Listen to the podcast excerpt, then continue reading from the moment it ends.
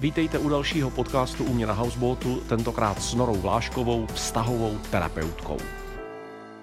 Noro, tebe jsem poznal na TEDxu, kde si podle mě měla velmi jako odvážné a pro mě až jako revoluční vystoupení. A už tehdy, hned tehdy jsem si říkal, že bych s tebou strašně rád natočil rozhovor, ale chtělo to ještě teda nějaké časové konsekvence, aby se to konečně mohlo splnit. Já ti moc děkuju za to, že teda jsme se tady mohli potkat. A tvé vystoupení bylo o nevěře a o rozpadu vztahu a pro mě bylo úplně revoluční to, že si nemluvila ve smyslu, co bychom si měli uvědomit a čemu bychom měli předcházet, ale mně přišlo, že si mluvila o tom, jak ty věci chodí, jak se dějou a jak v nich má člověk hlavně hledat sám sebe. Protože když se rozpadá vztah, ať už tím, že jeden záhne, anebo tak, že prostě najednou se doma ti dva začnou odcizovat, nebo nemusí být doma, tak vlastně zjistit, kde já jsem a kým se mně připadá hrozně těžký. Když se podívám zpátky na rozpad jednoho mého vztahu, který pro mě byl důležitý, tak vlastně ten konec byl, že teda jsem věděl, že to už nemůže pokračovat, ale fakt jsem nevěděl, kdo jsem já. Jako, že teda to jsem fakt byl rozebraný na kousky. A tak si myslím, že je cené mít tebe jako respondenta na debatu o, o vztazích, na debatu o, o tom, jak ve vztahu zůstat, být sám sebou a podobně. Máme to jenom my Češi, nebo to mám jenom já, že mi to připadá, nebo to máme my jako lidi, že máme pocit, že v tom vztahu se mám vlastně chovat líp k tomu druhému a líp se ukazovat a trošku upozorňovat to, co já doopravdy jsem. Jakoby. A pak najednou člověk v jednu chvíli zjistí, no moment, a teď ještě ale já přece.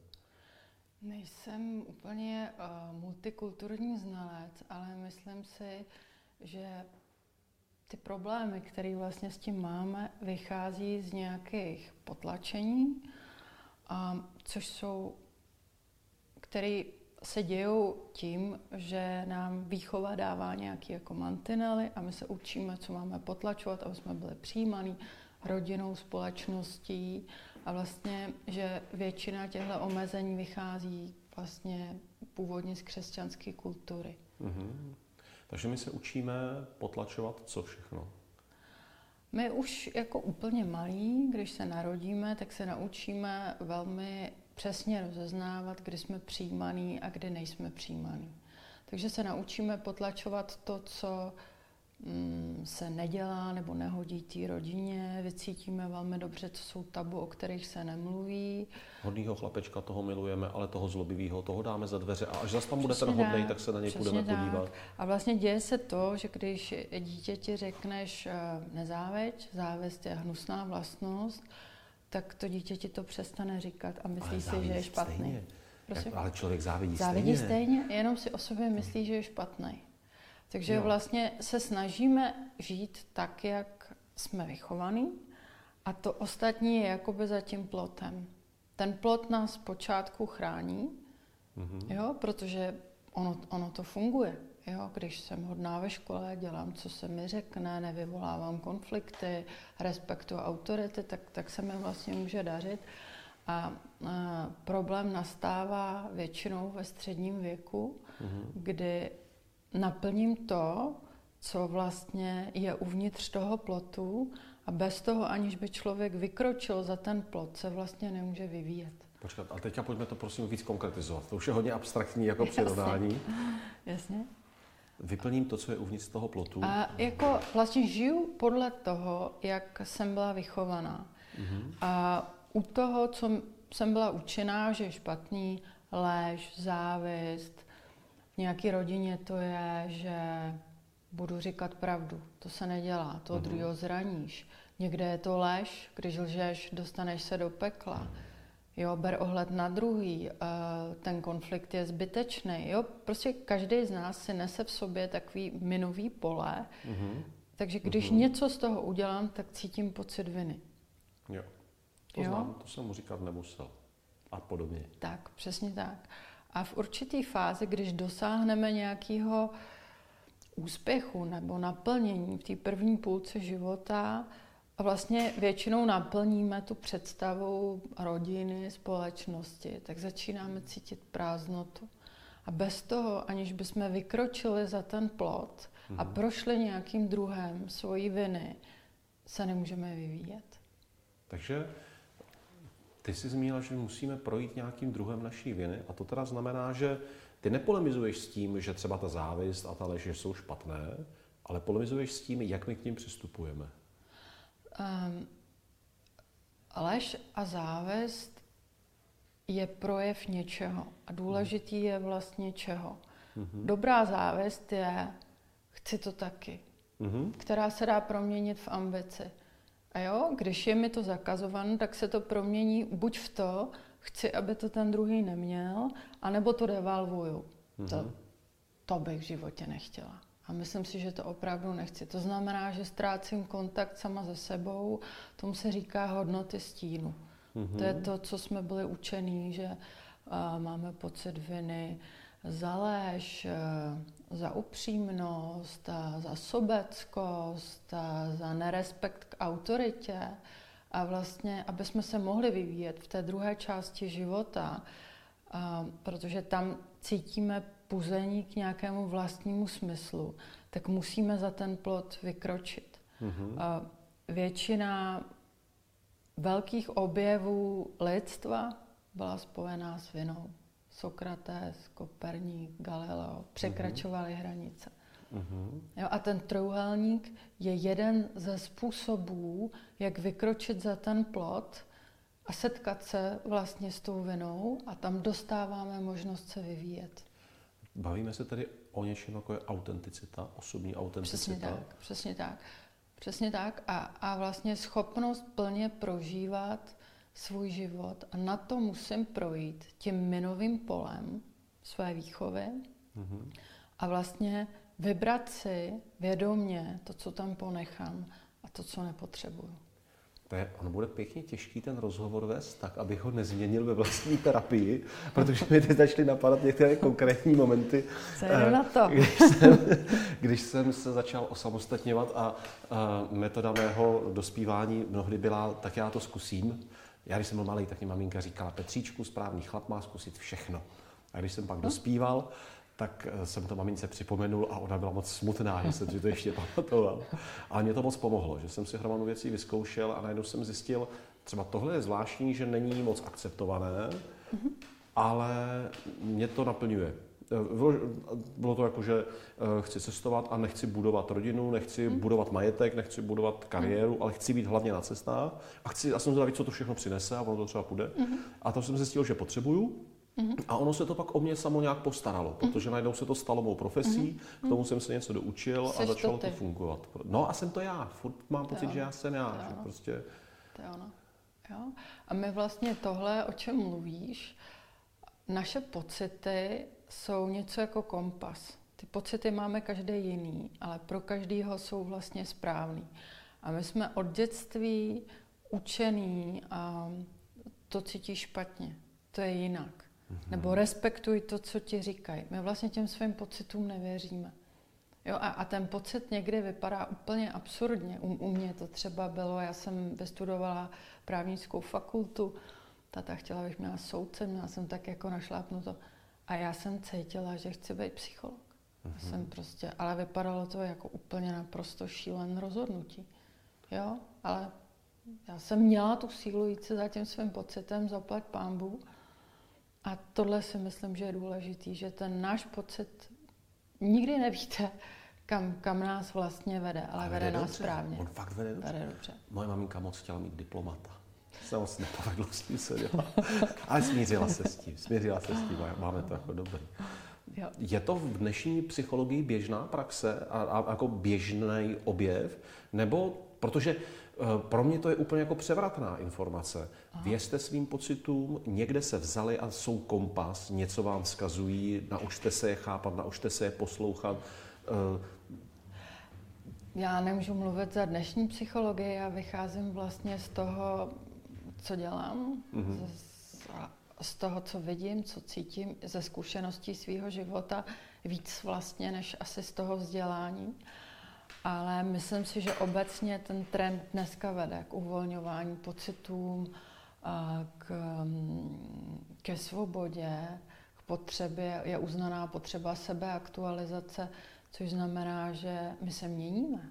My se můžeme měnit. Mění se naše očekávání, mění se naše hodnoty, jo, co, což je vlastně dobré si uvědomit ve vztahu, že když někomu slíbím věrnost před deseti lety, je to důležitý rituál, ale o ten vztah se musím starat každý den. Uh-huh. Tam, uh-huh. že jsem někde před deseti lety něco slíbila, vůbec nic neznamená a, a já nemůžu vyžadovat po tom druhém, když se deset let o, o vztah nestarám, to jsme před deseti slíbil, letě slíbil, že budeme do smrti spolu. Jo. Takže uh-huh. tak to nefunguje. Není, není to uvolňování dneska takový ale trošku jako moc? Že, že, člověk, že mám pocit, že někdy se za, za to zaklínadlo toho uvolňování schovává naopak spousta agrese nebo spousta uh, až obsesivních jako uh, projevů nějakých.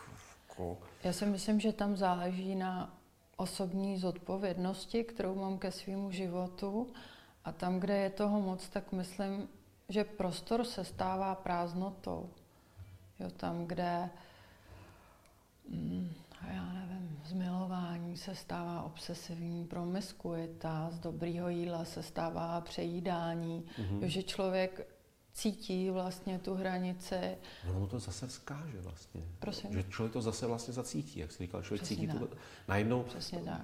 ten Kasanova zbudí 50. noc po 50. dívce a zjistí, že vlastně vůbec není šťastný, Já, to není ono. Přichází přesycení. Jo? Mm-hmm. Ono tohle vlastně, o čem mluvíme, to jsou různé formy závislosti, která je vlastně náhradním okruhem uspokojení. To znamená, že když my dva se nepohodneme a já nemám odvahu ti to říct, bojím se konfliktu, tak udělám něco jiného, abych si přepla tu negativní emoci. Mm-hmm. Přejím se, napiju se, mm, to zná spousta něco lidí, nakoupím. A, a my jsme zvyklí vlastně, a to je jistota, jo, na, na to je spolech.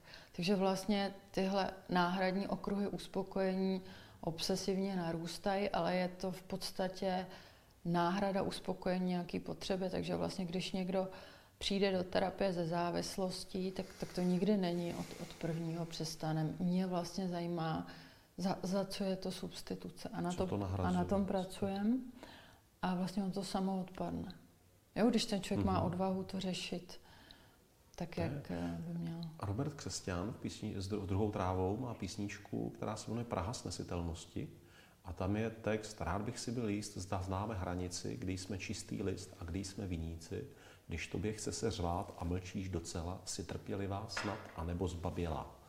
Já jsem tomu dřív moc nerozuměl a postupem let, jak jsem stárnul, tak se mi to potkalo s tím, že umět se pohádat za obhájení sebe sama je strašně důležitý. Eh, protože, nebo za, za vztah, nebo za, za to, ať se něco dovysvětlí, tak. protože se nehádám proto, abych tomu druhému ublížil, ale abychom si něco dořekli. A hold, nejde to jinak, než to vyhrotit. A, a tohle bylo dlouho tabu. My jsme byli trestaní za projevy emocí, jako tak, takhle se nechovej. A vlastně v lepších rodinách byl projev emoce ostuda. Mm-hmm. Jo, tak, takže my to úplně nevíme a nevím, nevím vlastně, kde je ta hranice. Pro ženy to je vlastně ještě těžší, protože muži jsou odměňovan za sebe prosazování, žena vlastně za to, když mlčí, přikryje to svou zástěrou, takže já když se chci projevit, tak si vždycky trošku připadám jak, jako slepice, jakože, jo, že to Garcia pro ženy je vlastně ještě těžší. Bude to dobrá žena, byla stvořena, aby trpěla. Právě, přesně tak. Ale a právě to, že tyhle věci do vztahu nevnášíme, nevnáším tam to, jaká jsem, já nesprdnu svého muže jako symetrika, že se neustlál, ale když mi to vadí, tak se od něj buď uh, oddálím, anebo ho sprdnu za něco jiného. Dřív nebo později, protože že to stejně v tobě bude kolo. A, a vlastně narůstá mezi námi taková propast a dřív, nebo doteď žije uh, mnoho lidí v dysfunkčních společensky přijatelných svazcích, protože se vlastně bojí se projevovat a tím vymění ten klid za kontakt. Jak poznat hranici toho, co je buzerace a co je sebeprosazení? Ve smyslu, uh, představuji si takovou tu ženu, která toho chlapa pucuje za všecko. Tady jsi nezavřel, tady jsi mohl ten příbor položit trošičku víc doprava, a odbyt to je, že opravdu mě ta rozeslaná postel tak vadí. Mo- možná jde spíš uh, vlastně o nějakou formu komunikace, která je přijatelná, mm-hmm. že vlastně, myslím, 90% kritiky je manipulace. Když já řeknu, zase si nekoupil mlíko, tak chci vyvolat vlastně hádku, ale když si nekoupíš mlíko a chci mlíko, řeknu, prosím tě, kup to mlíko. Mm-hmm. Takže vlastně nekritizuj a řekni, co chceš. Mm-hmm. Jo, nebo řeknu, hele, vím, že jsem malicherná, ale to, že si neuklízíš ten hrníček od kafe, mě vytáčí a nemůžu si pomoct. Tak to tak pochopíš. Odnes, tady to, Prosím. To, to odnes. Jo, jo. jo. Rozumíš? Rozumím. Že vlastně, když tomu druhému ozřejmím, že chápu, že to pro něj je malichernost, ale pro mě je to strašně důležitý a nemůžu si pomoct. Mm-hmm. Zvu ho do svého života. Zvu do svého života, hodnoty... protože ty máš taky takové mm-hmm. věci.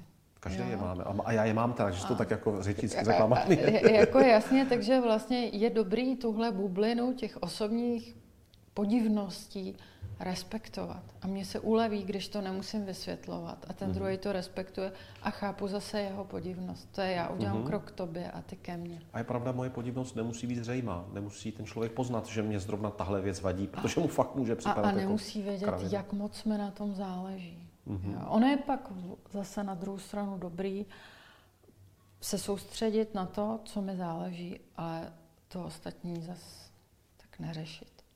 Eskimáci v Grónsku mají úžasnou, úžasné pravidlo.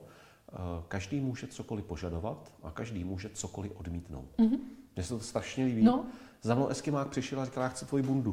Mm-hmm. A jsem řekl, já ti nedám, protože ji mám rád. A on řekl, tak jo. Tak. Žádný problém. Tak. Žádný jako, a, já bych ale... mu to asi měl dát, když to řekl, ono to je jako domorodec. Aha, ne, nedám. Ale, ale teď, teď si jako vychmát něco, co je moc důležitý. My jsme byli učení, dělej vlas věci pro ostatní, když je děláš pro sebe, si sobec. Když tohle přijmu a dělám věci pro ostatní, tak zas ale čekám, aniž bych o to řekla, že oni je budou dělat pro mě. Uh-huh. A to ničí vztahy. Jo, mhm. protože ten druhý si myslí, že mě to baví a že to dělám ráda, vůbec ho nenapadne a, a neví vlastně, co já bych chtěla. Takže by to mělo být tak jako u těch eskimáků. Řekni, co chceš, já ti taky řeknu, co chci a, a nebudem tím zatěžovat vlastně vztah. No, je pak čerstvý vzduch krásně. Když můžu to... odmítnout, můžu přijmout, jo, mm. ale, ale člověk se cítí svobodně. Není tam, to se často stává uh, mužům, že já si myslím, že by to toho muže mělo napadnout, jeho to nenapadne a já mlčím. No to je klasicky chlapský. No, a já on... jsem myslela, že ti to dojde. no, to, je, to, to je, v, hos, v hospodách to zazývá pode mě denně, kdy chlapi říkají, to boje. Právě, takže nedojde. A nechtít potom druhým, aby mu něco došlo. Třeba to má úplně jinak. Mm. Jo? Takže vlastně řeknu si o to mě ti eskimáci tehdy vlastně strašně moc vysvobodili, protože hmm. já jsem mu tu bundu nedal, ale fakt jsem si to vyčítal tehdy. Jsem říkal, to je fakt blbý, on mě možná potřebuje, nevím, o co jde. A on byl úplně v pohodě. A mě fakt nějakou dobu trvalo, než jsem pochopil, že on fakt je v klidu, že on to na mě nehraje, že on si to... Že můj společenský kontext byl, když už někdo po někom chce v zimním Gronsku oble, oble, oděv, tak musí být asi opravdu ve veliké nouzi, takže já bych neměl zkoumat a měl bych mu to dát. A já veden tím, že jsem věděl, že by mě pak byla kosa celou cestu, tak jsem mu to prostě nedal. A první jsem zacítil výčitky. Teď si já nedělám blbě, jestli by to nemělo. A až on tím, že byl úplně v pohodě ten Eskimá, a byl v pohodě hodinu a pak už furt, tak mě úplně zbavil těchto úvah a já jsem si říkal, co řeším. Mm-hmm. Kdyby to potřeboval, asi by to řekl jinak. A pak, když už jsem byl díl mezi nimi, tak jsem zjistil, že to fakt v klidu. A i sám jsem někdy třeba řekl, je, jak si ten nůž. A on, on někdy udělal i tak. A nebo právě řekl, ne, nedám. Nedám. To je svoboda. Tam, tam nevznikají právě ty pocity viny. A my jsme vlastně učení, že on ten pocit, když chci dát hranici, jakože nechci dát tu bundu, tak to tak cítíš uvnitř a takový jako sevření no, no, no, a no, no, no. nevím, co mám dělat. Tak my jsme učení, že když cítím tuhle hranici, tak to znamená nebuď sobec, vyhov tomu druhému. Přesně.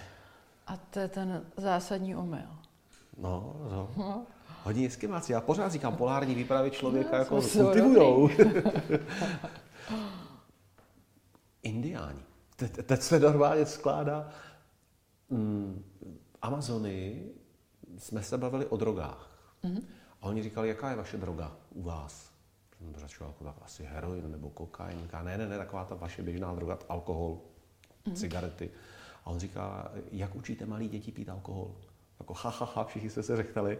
A on úplně vážně, jako, ale lidi, mm-hmm. musíte je naučit pít. A mě najednou došlo, že drtivá většina všech mých přátel, včetně mě, se naučila pít někde na nějaké prázdninové brigádě, kde se člověk většinou zruší, je mu strašně zle a pak se metodou pokus omyl učí, jak správně kombinovat.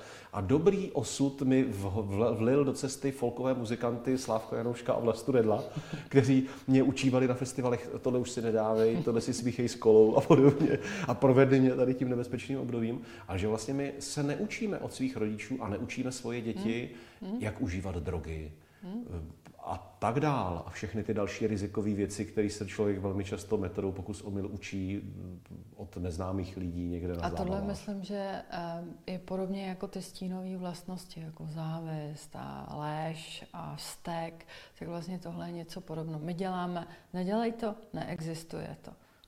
Ale my to všichni máme, nevíme, co s tím. A, a stejně je, je to no, i to vlastně, pití. No. Jo, že člověk nezná míru, neví. Jo, to, to by bylo rozumné. Tohle to teda je nakonec pak i nějakým důvodem toho, proč si lidi začnou zahýbat? Jo. Když jsem to na začátku řekl, řekl že tím jo, tématem bude nevěra, to je takový atraktivní téma, jo, tak jo, jo, aby jsme jo, jo, a já už do mám trochu jako dost, protože se mě na to pořád jako ptá. Já už si připadám jak Vlasta Fučíková, který se ptali pořád na to samý. Ale ono nejde, ta nevěra je prostě jedna z cest, jak vykročím spoza toho plotu. Mm-hmm. Jo, a, a vlastně ta, to, co nás jako vede, a teď já mluvím o těch trouhelnících ve středním věku, tam, kde máš tu rodinu, dvě děti, vlastně všechno, to je vlastně specifický trouhelník, tak tam nám většinou chybí blízkost.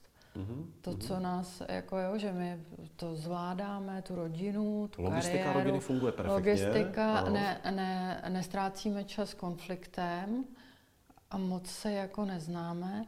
A teď o mě projeví zájem soused. Mm-hmm. Pozve mě na kafe a vůbec ho nezajímají moje role, jako práce, eh, matka, to, to, najednou on o mě má zájem. A pro mě je to ta droga.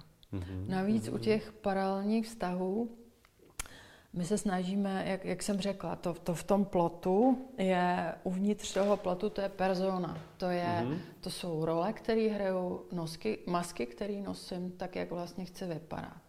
Tak a, a o to se snažím, tam věnuju to úsilí, ale bum, paralelní vztah. A tam jsem, co jsem, že jo? A tam Já, jsem osvobozená, tam to nemůžu bo, bo, budovat, protože řeším, lžu a najednou ta svoboda od všech těchto masek. A to být doma, že jo, přece. Proto si dělám domov, abych toto měl doma. Tak, ale to vlastně, byč, eh, my často doma žijeme výhradně přes tu personu, že se snažíme být dobrý, snažíme se dělat to nejlepší, ale, ale to prostě by mě bylo půl, ke mně patří i to druhý. Mm. Takže to často ožije v tom paralelním vztahu a člověk má pocit, wow, jako by žil, jako by byl volný. Ono to pak jako jde dál. No, teď přesně mi to hlavou běží kamarád, tomu říká řetězení, že no. si pořídí chlap, tam to z toho chlapského světa, jo. chlap si pořídí jako uh, paralelní vztah, mm-hmm. Eh, ten první se mu rozpadne, protože se to dřív nebo později provalí, tak si vezme svoji druhou milenku, s ní se nechápe, jak to, velmi rychle dostane do stavu, ve kterém byl uh, nedávno ve svém předchozím vztahu, ale naštěstí objeví paralelní vztah a zase se takhle vždycky, vychází to jednou za pět let, pět až sedm tak. let, se takhle vždycky jako rozchází a pak už se ani nežení, jenom vždycky se přestěhuje. Tak, prostě. tak, tak.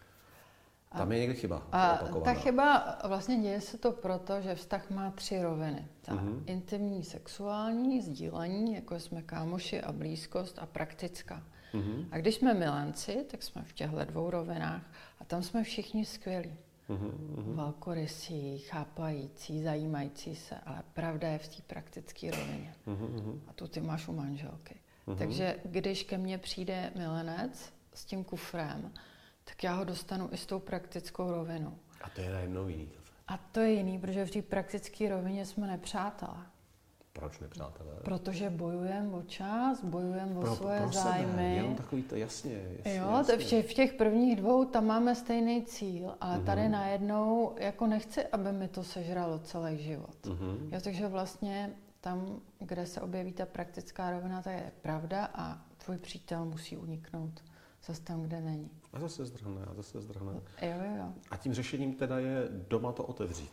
Doma... Tím řešením je, uh, tak první co, aby si člověk uvědomil vlastně, o co jde.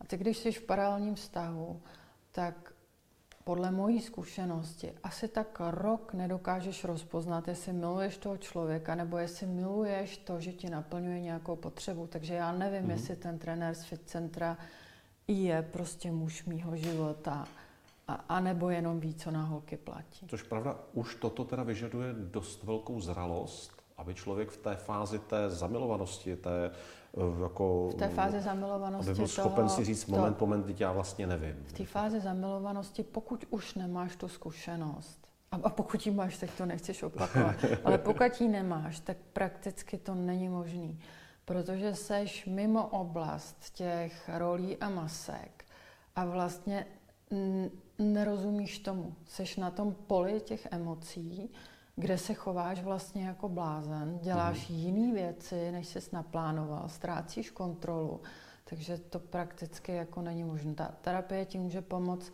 se v tom zorientovat. Mm. Jo, ten člověk zjistí, kde teď je a já, já mu můžu vlastně ukázat takovou mapu, jste na ostrově, on je na stejném ostrově, ale já mu můžu dát mapu. Tady je voda, tady je poušť, teď nemůžete udělat tohle a tohle, ale můžete tohle a tohle. Takže když člověk vlítne do paralelního vztahu, tak řešením je první rok to nechat teda bublat a pak uvidíme? A, e, to je, e, to bych jako, já bych to nerada nějak jako zobecňovala, ale v podstatě ve fázi toho rauše, kdy je naplněná ta potřeba, to je jako kdybys půl roku nepil a najednou mohl pít tak není schopen se toho vzdát. A když mm-hmm. se mhm. toho vzdá, tak ho to rychle hodí zpátky. Takže ten problém je mnohem dřív v tom předchozím vztahu. Ano. Jak to, že jsem, abych parafrázoval ten příměr, Přesně půl roku tak. nepil. Přesně tak. A, a já to si... je ale i moje vina. I já si je, mám hlídat, ale, abych ale my to většinou jako uvědomujeme zpětně, jo? Mm-hmm. že v něčem žiju a já úplně nevím, co mi chybí. Mm-hmm. Jo, já si uvědomuji tu frustraci, jo, no, ale jsem... neuvědomuji tu potřebu. A mám v sobě to minový pole toho, a necíť to, neříkej tak, to, a, to, to a máš sobě... zdraví děti, jsi zdravý. A co bys ještě chtěl A co bys ještě chtěl. Nebo chtěla. To je to Přesně samý, tak. Jasně. A co bys teda jako ještě chtěl. Podívej se, jak žijou vlastně jiní lidi, nemlátí tě a, a Takže moment, já chci být sám sebou, sama sebou, je legitimní požadavek. To jo, ale v rámci toho minového pole si ho neumíme ustát. Mm-hmm. Jo? A zase, jo, a když se urvem ze řetězu, mm. tak pak to mnohdy není chci být sám sebou vedle tebe nebo spolu s tebou můj partner, partnerko, ale a, a já teď budu sám sebou, to teda uvidíte, jak to bude lítat. No. A zase se to... Puf, Chvíli to lítá. A tu druhou stranu to vyletí uh-huh. jako ten katapult. A ten člověk může chvíli úplně šílet, jako to bylo ve filmu Vrať se do hrobu. No, no, no. Že nosí flítu a skate a, a, a, a vlastně, ale, ale za rok eh, zjistí, že vlastně si s těma kamarádama, partnerky nerozumí, že na tom skateu vypadá legračně, jako jo, že, mm-hmm. že vlastně to začne přicházet postupně. No to pak musí být strašlivý náraz, teda, když to se to člověk uvědomí. Já jsem rozsekal to, rodinu, to je. nejsem vůbec to šťastný a vlastně to, to, co jsem teď rok, dva roky dělal, mě vůbec nenaplňuje. A tak co je. teď? To je a ještě horší je, když má nový malý dítě. To, to se může velmi jo, to je, to je opravdu těžká situace. Mm-hmm. Jo? Takže teď ten trouhelník je... někteří přátelé a je z toho úzko. Jo, trojuhelník je za, záludná záležitost a mm-hmm. je jako stejně jako v bermudském trojuhelníku je dobrý se v tom vyznat a někdy ty tvoje kompasy můžou ukazovat špatně v tom trojuhelníku. Máš na to radu? Oh. Mám konkretizovat ještě tu otázku?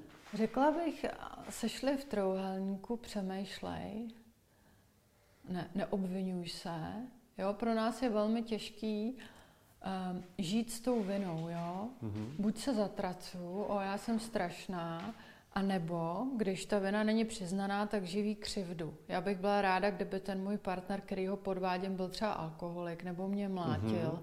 protože já bych měla vlastně to alibi. Takže uh, přijmi tu vinu, přemýšlej, co znamená, kam tě vede, což je pro nás velmi těžký. My vlastně vůbec jak nevedeme dialog se smrtí, tak nevedeme dialog s vinou. Přesně tak. Tečka. Provedl jsem Přesně to tak. tak a je to. Tak Přes... co chceš ještě řešit? Přesně tak. Přesně tak. No, vůbec. Jo, takže i když já eh, chci být sama sebou a mám na to plný právo, nezbavuje mě to viny za to, že jsem někomu ublížila. Takže mm-hmm. vlastně tam je dobrý, nikdo nevymyslel nic lepšího než pokání, je mi to mm-hmm. líto, jo, ale tohle je pro nás velmi těžký. Já radši toho partnera obvinuju, Bůh jaký mm-hmm. byl mhm. strašný, že jsem mm-hmm. neměla vlastně jinou možnost, ale jakmile vlastně tohle člověk dělá, tak potřebuje tu křivdu živit. Mm-hmm. A i když odejde do jiného stavu, vztahu, tak vlastně se mu to opakuje. No. Jo, ta křivda ve mně vlastně jako zůstává a je hladová, protože se objevují ty pocity viny. Mm-hmm. Takže musím mít skrz. Což je ta radikální upřímnost. Já se vracím zpátky, říkám si, eh, jak tomu předejít, nebo jak dosáhnout, aby se to nestalo, tak první věc teda je fakt jako hledat, co jsem zač, no to je těžký, to hledáme všichni celý život tak těma pocitama se snažit přijít na to skrz to, co, co je mi příjemný, nepříjemný, po čem cítím nějaký tak, tak. pocity, hledat, kdo teda vlastně jsem, co tak, je pro mě důležitý. Tak, tak. ano. Jo, a přiznávat si i to, že um, někdy se nechovám podle Bible, podle toho minového pole. No někdy ani podle toho, jak bych sám chtěl. Si tak, říkám, jako je, že, že nás je, eh, vede směs motivů ne to, že jsme dobrý lidi, jo, jednáme pod tlakem té nejsilnější potřeby. Jo, že motivuje nás zisk, strach, touha pomoci a osobní imič, jako že chci být záhodnýho. Ten zisk nemusí být uh, finanční. Mm-hmm. No, tak, tak je vlastně dobrý vědět, co mě motivuje. Jo, a tam, kde mě motivuje strach, je to vždycky špatně. Mm-hmm. Takže po té, co jakž takž budu tušit, co, jaké jsou mé potřeby, mm-hmm. tak být schopen je obhajovat, je projevovat, vyžadovat. Je projevovat vůči partnerovi a zároveň vést s partnerem dialog a chtít to i po něm. Mm-hmm. Jo, vlastně to znamená, že já řeknu, a přišla jsem na to, že abych ti byla blízko, tak musím být upřímná. Řeknu ti, co mi vadí, protože by to vlastně mohlo zničit náš vztah, kdybych to neřekla, kdybych tě ušetřila a prosím tě, řekni mi to i ty. Mm-hmm. A tam navazuju vlastně jako dialog, kdybys přišel domů a řekl bys, tak chci tohle, tohle, tohle. Takhle to bude. Tak ten partner tomu nerozumí. Mm-hmm. Takže vlastně, pokud chceš předejít trojuhelníku, tak je dobrý vlastně v dialogu. Vysvětlit, mm-hmm. o co jde, že jsou věci, za které se stydíš, a který, dejme tomu, si třeba i tajil a to je dobrý vlastně předložit partnerovi a chtít po něm vlastně to samý, protože tak se obnovuje blízkost. To je takový těžký zase, ono to nikdy, nikdy to nemůže být jednoduchý. Člověk vždycky zase bude v těch vidličkách, v tom nebezpečí právě té radikální upřímnosti. Jako, tak si budeme říkat, co nám na sobě vadí. Tak, mě na tobě dneska vadilo toto. To je strašné, že jo? Takhle ne. Ne, jde, jde, jde o tu formu. Jo? A tam si myslím, že kde oba chtějí, tak dokážou oddělit to, co je pro mě důležitý říct, jako co ve mně zanechává nějakou jako vnitřní tenzi a ve výsledku se pak mění v averzi, když toho mhm, partnera mm-hmm, Když už je toho moc. Až to... Přesně tak. Jo. Takže, Takže já dokážu rozpoznat nad čím dokážu mávnout rukou a, a kde mi to vlastně stojí za to něco takového neřešit. A, a něco, co vlastně ve mně narůstá, co se mě jako dotýká, co, co jako, s čím potřebuju něco udělat. Protože když něco takového potlačím, tak za to nenesu zodpovědnost. No a můžu čekat, až ji někdo převezme. Mm-hmm. Jo? To je v tom paralelním vztahu, že, že ten člověk jakoby převezme zodpovědnost za můj život, on mi začne naplňovat ty potřeby ale to je past. Mm-hmm. Jo? To je jenom v té první fázi, kde se vlastně prostřednictvím toho druhého zamilujeme sami do sebe. Jo, do že toho, vlastně, kým jsme. Já díky tobě že mě mohu vidíš, být sebou. bereš mě i s těma chybama a, a selháníma a, a, já, a já tebe. A tam cítíme svobodu. Takže i když ta zamilovanost pomine, tak to, co si z toho můžeme vzít, je osobní zodpovědnost za ten stav, že se přijímám i s chybama a se selháním. Hmm, to je pro západní kulturu, si myslím, teda výzva na desítky let. No. Tam můžeme růst. To jo. Jak se, jak se mluví o tam tom kolapsu prostor. světa, tak tam, tam se teda můžeme rozvíjet hodně. Přijímat sami sebe i s chybami, umět říct. Tak a jakoby a naše bohy nahradil výkon. Je to vlastně mm-hmm. krize i víry. Jo, že tam, kde vlastně přestanu uh, naplňovat ty výkonová kritéria, tak mám pocit, že jsem špatná, že jsem selhala, že nejsem dost dobrá. Jo, že um, jo. tam to tu víru nenahradí. Teď jsem byl 14 dnů v Jižní Indii a tam mi jedna paní říkala, víte, lidi sem od vás ze západu rádi jezdí mimo jiné i proto, že my vás umíme vyslechnout bez toho hodnotícího kritéria. No, no. Tam ti tak zvoní v hlavě a pořád mi to dělá radost. Tak, jako, že, tak, tak jsem s ním mluvil, on to dělá tak a tak, to je ale debil. To je úplně klasická věta. Tak, prostě. Tak, no představ tak. si, že oni teď mi řekli, dělají to takhle a takhle, nebo jsou, si myslí toto a toto. Tak. Vždycky tam mít prostě vlastně hodnotící kritérium a to je teda, to není česká specialita, to je fakt jako specialita toho euroamerického nebo křesťanského světa, nevím odkud. A, a to, to, to je zabiják vztahu. Mm-hmm. Soud, hodnocení, nárok. Mm-hmm. Jo, vztahy posiluje respekt. Mm-hmm. Jo, respektuju, jak se cítíš, respektuju, v čem lítáš, můžu nabídnout, chceš tím pomoct nebo ne. Mm-hmm. Jo, a to, to neumíme. Hrozně důležité, mám pocit v tom našem povídání, nevyhýbat se konfliktu, i ho i vyvolat. Prostě. Takový to klasický, my se máme rádi, oni se mají rádi, oni se vůbec nehádají. A, a zrovna ty se pak rozejdou. No, no přesně tak. To jako ti byl vztah, ti byli. no. no. No, no, jako bez, uh, ta hádka je vlastně způsob vývoje vztahu. Jako když jsou ve vztahu mm-hmm. dvě osobnosti, tak prostě máme jiný názory, ale ten konflikt nemusí být hysterická scéna, po který se oba uh, klepeme. Mm-hmm. Jo, to je výměna názorů Muži jsou na to zvyklí a docela vlastně, že, že vy se v hospodách vyměňujete názory, přete se a nerozcházíte Institut se. rvačky je tak dobrá věc. Právě, jo. Takže vlastně spíš uh, jako v tom nároku se bojíme chyby a selhání a snažíme se takový nebýt a uleví se nám, když si řeknu, já udělám chybu, já selžu, ale vážím si sebe za to, jak se k tomu postavím tak stejné je to vlastně tady. My budeme mít konflikt, my se budeme hádat, ale je dobrý vlastně i v té hádce zachovat úctu, vědět, jak eh, dlouho trvá afekt toho druhého, takže já v hádce můžu použít v afektu jdi do háje, ale už nedodám u božáku. Mm-hmm, Jo, protože to jsou pak slova, která nám zní v uších a která vlastně ničí ten vztah. Takže stejně jako se, tuším, indiáni ptali, proč je neučí pít, tak eh, by nás měli učit se pohádat. Mm-hmm. Že to mě učil Balkánec, nebo od Bošů, no, promiň, promiň. No, no, no, no. Že vlastně tam, kde to lidi mají v kultuře, tak jsou i zdravější. E, Italové, Španělé, pachají méně sebevražd, jo. Že tam, tam to, že zvýšeným hlasem se dohadujou, není v tom napětí. To jako patří vlastně k tomu, jo. Mm-hmm, Takže vlastně naučit se v, to, v tom páru s tím partnerem bezpečně tím konfliktem projít. Páni, to je bezpečná hádka. To je Bezpečná výborné látka. slovní spojení. Mm. Máš na to radu? Jak i sebe ukočírovat v tom afektu a říct si, já to jsem říkat neměl, to jsem říkat neměl. To... Přiznám že já jsem zrovna ten, kdo ty konflikty umí jako dobře potlačit a nedat ty emoce najevo, protože v práci, že jo, by to ani nebylo dobrý, takže se musím jako hodně snažit a opravdu jako ty emoce dávat najevo a, a říkat ty malichernosti, které mi vadí. Mm.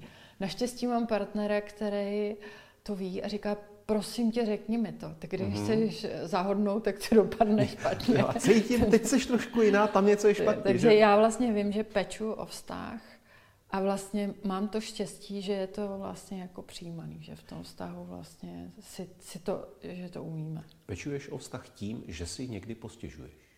Ne postěžuješ, že, že pojmenuješ, co ti vadí. Pojmenuju, co mi vadí a neřeším, že se chovám malif, malicherně jako symetrika. Prostě pustím tam vlastně tu emoci, kterou cítím, protože já chci, jako ve vztahu mám ženskou roli mm-hmm. a chci, aby ten partner byl můj ochránce a tam si můžu dovolit trošku hysterie a pláče, protože kdybych byla ten kamenej moudrý terapeut, tak ztratím tu ženskou roli a to nechci. Mm-hmm. Takže se snažím se chovat jako normálně a dávat najevo ty, ty své pocity. Mm-hmm. Aby vlastně i, i děti to viděly, aby děti viděly, že hádka je normální, že se pak vyčistí vzduch, jo.